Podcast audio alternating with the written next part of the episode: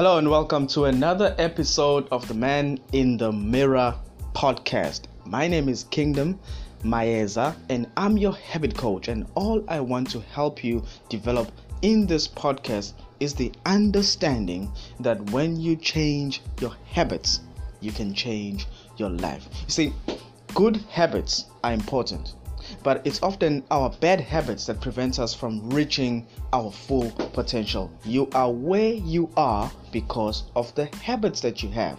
You can have all the good habits you can have in the world, but if you keep doing the bad habits along the good ones, you will not achieve your goals. And here's the thing about habits you may have developed habits that have put you at a certain position in life not because you you have achieved some goals but now you want to move on to the next level of goals. And your habits are holding you. So you are successful to a certain degree. Now you want to get to the next level of success. But now the same habits that made you a million have kept you from making 10 million. The same habits that made you 10 million are keeping you from making 100 million.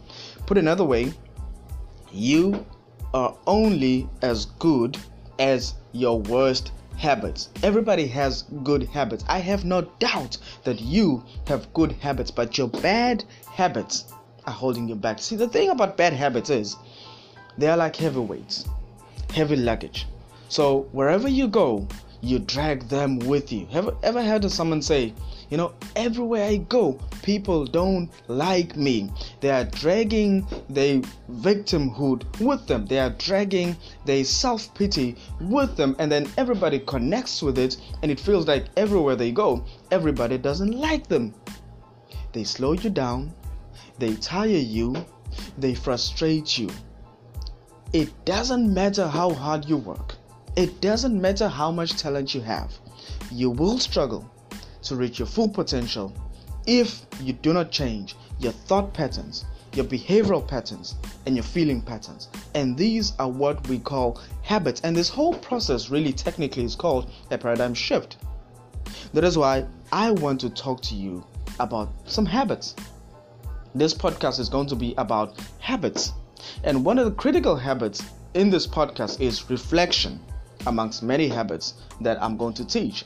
And we are going to now revolutionize this podcast. It's not going just to be about reflection, it's going to be about habits because I'm your habit coach and I'm going to coach you. I'm not going to just disseminate information anymore. I'm going to coach you practical steps, one step at a time, to change one habit at a time, no matter where you start. So feel free to contribute and tell me through social media, and we'll give the, the handles later. What habit or what habits are holding you back? Now, today I want to talk about self pity, one of the most destructive habits we've ever experienced in this current society. We live in a digital age, and everybody is finding that they are winning and losing, and they're losing more than they're winning. And then there's this feeling of feeling sorry for myself. Now, John Gardner said this. He said, Self pity is easily the most destructive of non pharmaceutical narcotics. It is addictive, gives momentary pleasure, and separates the victim from the reality. So, if you are playing the game of pity party, it means you are disconnected with the reality of the situation. Here's an example of this. Now, I found this in a book called 13 Things Mentally Strong People Don't Do by Amy Morin. And this example says there was a kid called Jack and he was hit by a school bus. Now, his mother could not stop talking about the incident. So much that she felt guilty that she wasn't there to protect him, and then now that he's in a wheelchair, she couldn't bear the thought. Now they'll go to doctors and the doctors will be positive and they say this kid is going to recover. But the mother will repeatedly warn Jack that his legs will never heal. Because what if he becomes disappointment disappointed when he realizes that he doesn't fully recover like the doctor promised? So the doctors clear him, but the mother keeps pushing. So what they do is the parents decide to homeschool him for the rest of the year so that he doesn't see the school bus. He doesn't see other kids. It doesn't trigger any bad memories about the horrible incident. But slowly, you see, now here's what happens. Slowly, there's a new reactiveness that Jack uh, displays. He becomes irritable.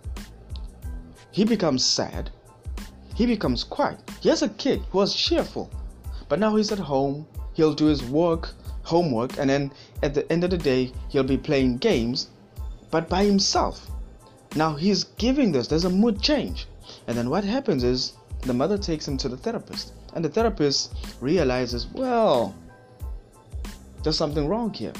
So the approach the therapist has is she celebrates him for being a victor who fought against the bus and won and survived. And she says to him, the first time she meets him, she says, I've never met a kid who could beat a school bus. You have to tell me, how do you manage to fight a bus and win? And you know what? Jack smiled. Why? He was no longer being made to feel sorry for himself. And they worked with the therapist for the next couple of weeks. And what they developed was a book called How to Beat a School Bus. Now, you and I could be in a position to be parents. I'm a parent. You could be a parent. If you're not a parent, you are an employee, you are a manager, you are a supervisor, you're a leader. And what happens is it is so easy from a position of power to transfer our self pity to the next person. Jack's mother was feeling sorry for herself that she was not there to protect her own son, and she transferred this feeling, this thinking, this habit. and Jack was now feeling sorry for himself, sad, irritable, and mood changes. You see, self pity is excessive self absorbed unhappiness over one's own trouble. Now, here's the thing about you and I you have troubles. Now, the danger is being absorbed by these troubles. So, here's some questions to think about. Do you think you have it worse than everybody else? Do your problems seem to be accumulating at a faster speed than everybody else? It just seems my problems are piling up and I don't know how to cope. It's work, it's family, you know, my mom, my dad, my, my husband, my wife, my kids. I just don't know what to do anymore. Are you fairly certain that nobody else can understand how difficult your life is? I used to have this one you know every day i remember going to school and as a kid every day i would say you know these kids have it better than i do and none of them can understand what i go through self-pity and i became moody i became bitter and i started being mischievous and i almost got expelled I failed the eighth grade. I repeated the eighth grade. I was still mischievous. I would get to class and disrespect the teacher. I would backchat. I would throw papers around. I would make funny noises. I would disrupt the class. Why? I'm feeling sorry for myself. I'm feeling bitter. I'm feeling angry that these kids have it best than, than what I have. When in actual fact, that was not the case. Now, here's a big one. Do you withdraw yourself from having fun to stay at home and think about your problems. This is big.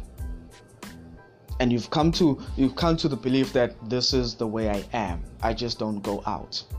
This is how I was conditioned by the way. I grew up in a home where we never went out as a family. And the one time that we did go out, it became a big fight be- between my parents. Why did my mom take us out? It's eight hours. At the end of the day, are you more likely to tell people what went wrong rather than well? So you reviewing your day, you're sitting with a friend, you're sitting with your spouse, and you're saying, you know, this is what terrible. I had a phone call and this parent just went on, or I had this email to handle, and you know what? I just don't get it why somebody would think that way. These are questions to think about. And the question for today is what are some of the habits you can begin to work on to stop feeling sorry for yourself?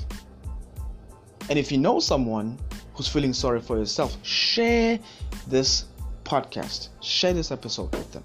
Number one is you behave in a manner that makes it hard to feel sorry for yourself. The struggle with self pity is it's perpetrated by behavior. It is what you do.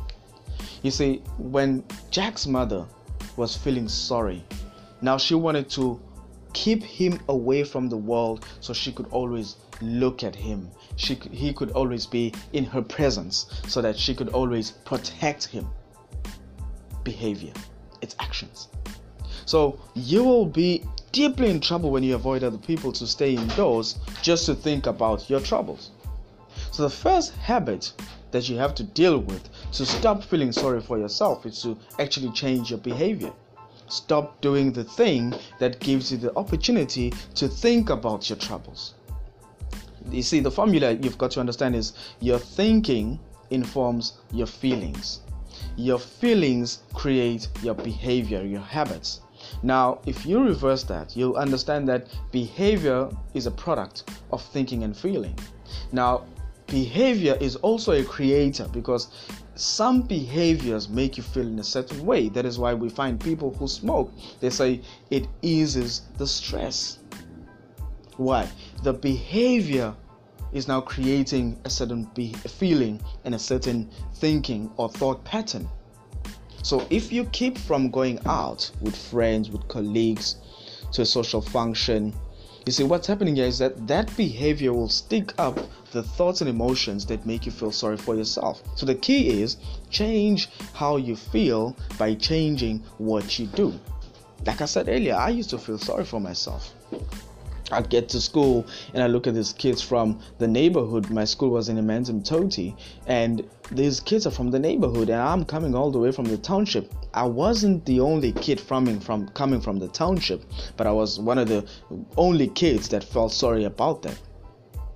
So I'd look at these kids and I, they have it best. They're privileged. They're coming with cars to school. I have to walk, catch a taxi, and I have to walk from the taxi to the school, and I have to walk from school back down to the to the suburb, to the town, to the little town to catch a taxi back home. And at some point, I was taking the train, and I used to look at my life and feel terrible because my parents don't have the money. My uh, uh, we, why don't we just live? In, and at a time, there was a time when I wanted to escape all this, and I would run to my uncle's house. I felt sorry. I was so absorbed in the unhappiness of these troubles. And then I started doing something different.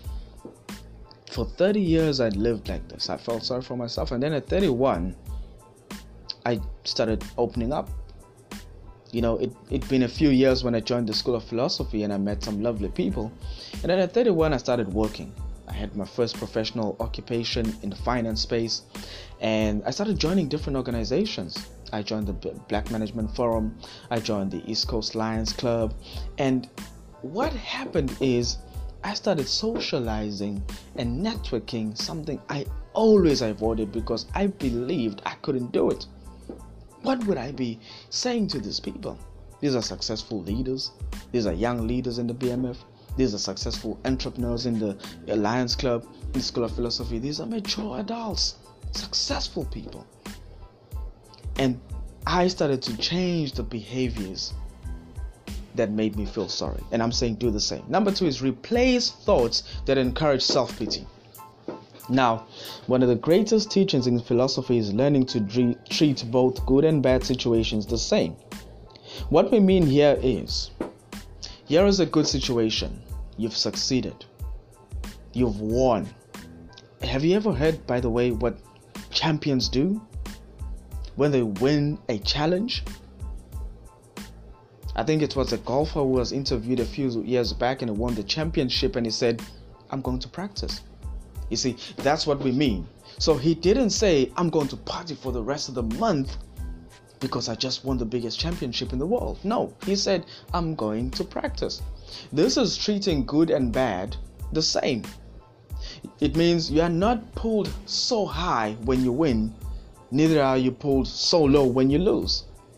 Because this will make you feel sorry for yourself when you rebound. After the win is gone, the thrill of the moment is gone. and the excitement is gone, you'll feel sorry.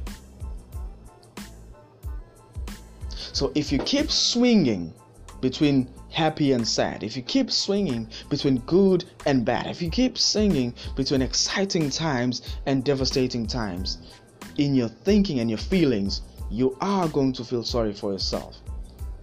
So don't say these things always happen to me. Don't say things like, why me? You have to start replacing these thoughts with, I'm in this situation and I'm sure there is a way out and I will search until I find it. And the thing about searching is you don't have to go googling things. You just have to let your mind be still. By still we mean let the thoughts flow, but don't flow with the thoughts. Bring your mind to quietness because you already have the answer within you. Now, I'm not being philosophical on you here, I'm being practical. Have you ever realized that most of the problems that you solve, you solve after you've slept? So you go to bed with a problem, you get up in the morning, you haven't got the answer. Why? The answer was within you. What you needed was to rest your mind. Now your mind is always active trying to look for answers Whereas if you let the answer arise, the answer is there. You came with the answers, you've got the answer book. You don't need to look anyway. Now, the final point is you've got to give up this thing of feeling sorry for yourself. Give it up. Researchers study the difference that occurs when people focus on their burdens versus focusing on what they're grateful for. Here's a study 2003 study published in the Journal of Personality and Social Psychology. This is what they found. Number one, people who feel gratitude don't get sick as often as others. And trust me, I've, I've, I've noticed this. Practically, there are people who are always sick. And when you think and feel ungrateful, it's always connected to your sickness. People that are sick mostly struggle with this. Number two, gratitude leads to more positive emotions. I've seen sick people miraculously heal because they've developed the habit of gratitude. I've, I've practically, one of our clients was in that position at work, severe illness, but he's a meditator. He's a grateful man with a lovely family, and he's recovered. Number three, gratitude improves social lives. Grateful people, grateful people are phenomenal to be around with. Now, if this is the case, why do you hold on to self pity? And here's why self pity is about getting attention, and this is what I wanted at school.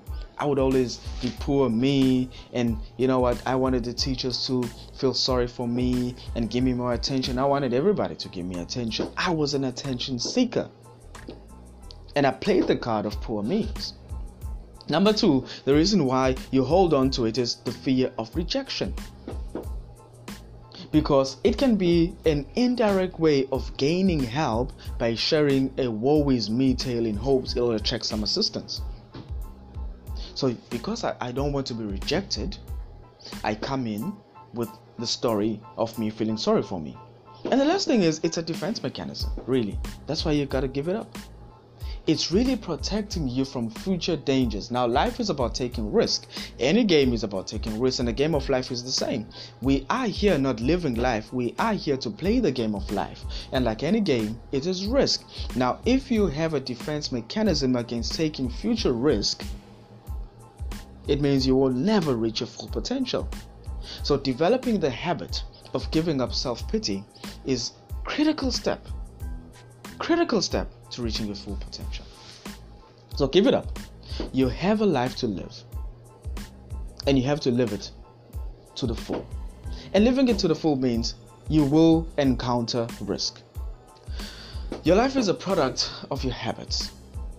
And you have good habits, but the bad ones are really, really derailing you from reaching your full potential. And the first habit, really, to consider for me it's a habit of feeling sorry for yourself. After a loss of a loved one, after retrenchment, maybe you've lost a client you've lost a job opportunity, you've lost some money, maybe you've lost someone you love, you just survived an accident, you've gone through a very terrible divorce, it is easy to start feeling sorry for yourself. When my parents separated, after 30 years of marriage, when we walked out the door, 13 January 2013, sorry, 18 January 2013, that's when my, my dad and I left home. That's when my parents' marriage ended. They were separating. I was devastated. And every day after that, my head was heavy. I felt sorry for myself. I felt unprotected. I felt unsheltered.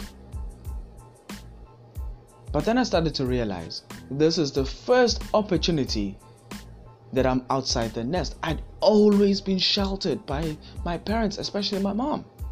Now that she's no longer here, it was time for me to take risks and face life as it is. And that's what I've been doing. And the only way to grow is to face difficulties and solve problems. I thank you for joining me this morning in this podcast, and I hope you find critical suggestions and practical advice in helping you develop winning habits, mental strength habits. These are mental strength habits. One of the critical things that destroys your mental powers is feeling sorry for yourself. And when you develop the habit of not doing it, but rather feeling empowered, you are now moving in the direction of your destiny. Connect with me. Share your story. What had happened when you felt sorry for yourself and how did you recover? How has this podcast, how has this episode helped you to realize that if in your current situation you can overcome this illusion of self pity? And what do you think? What other habits are troubling you that you need guidance on? Thank you so much for joining me. Have a lovely day. Have a lovely week. Let's connect on social media. The page on Facebook is official Kingdom Maeza. It's Kingdom Maeza on Twitter, Instagram, and LinkedIn. Have a lovely, lovely, lovely day. Thank you.